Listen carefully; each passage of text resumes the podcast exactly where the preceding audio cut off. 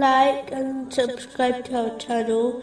Leave your questions and feedback in the comments section. Enjoy the video.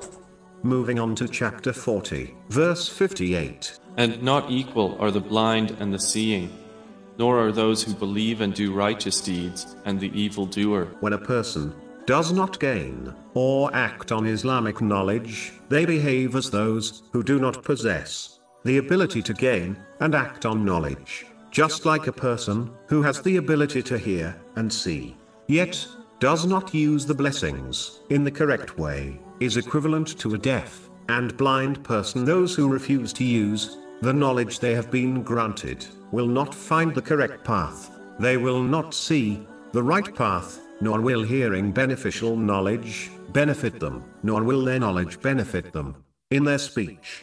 It is important to remember a simple but profound truth, which is often overlooked by people. A Muslim who sincerely obeys Allah, the Exalted, by fulfilling His commands, refraining from His prohibitions, and being patient with destiny, according to the traditions of the Holy Prophet Muhammad, peace and blessings be upon him, which includes treating the creation in a way they wish to be treated by others, can never be equal in behavior and actions to a person who disobeys Allah, the Exalted, just like they are completely different. In this world, they will similarly be treated very differently in the hereafter, namely, safety and bliss for the obedient Muslim, and a severe punishment for the disobedient person.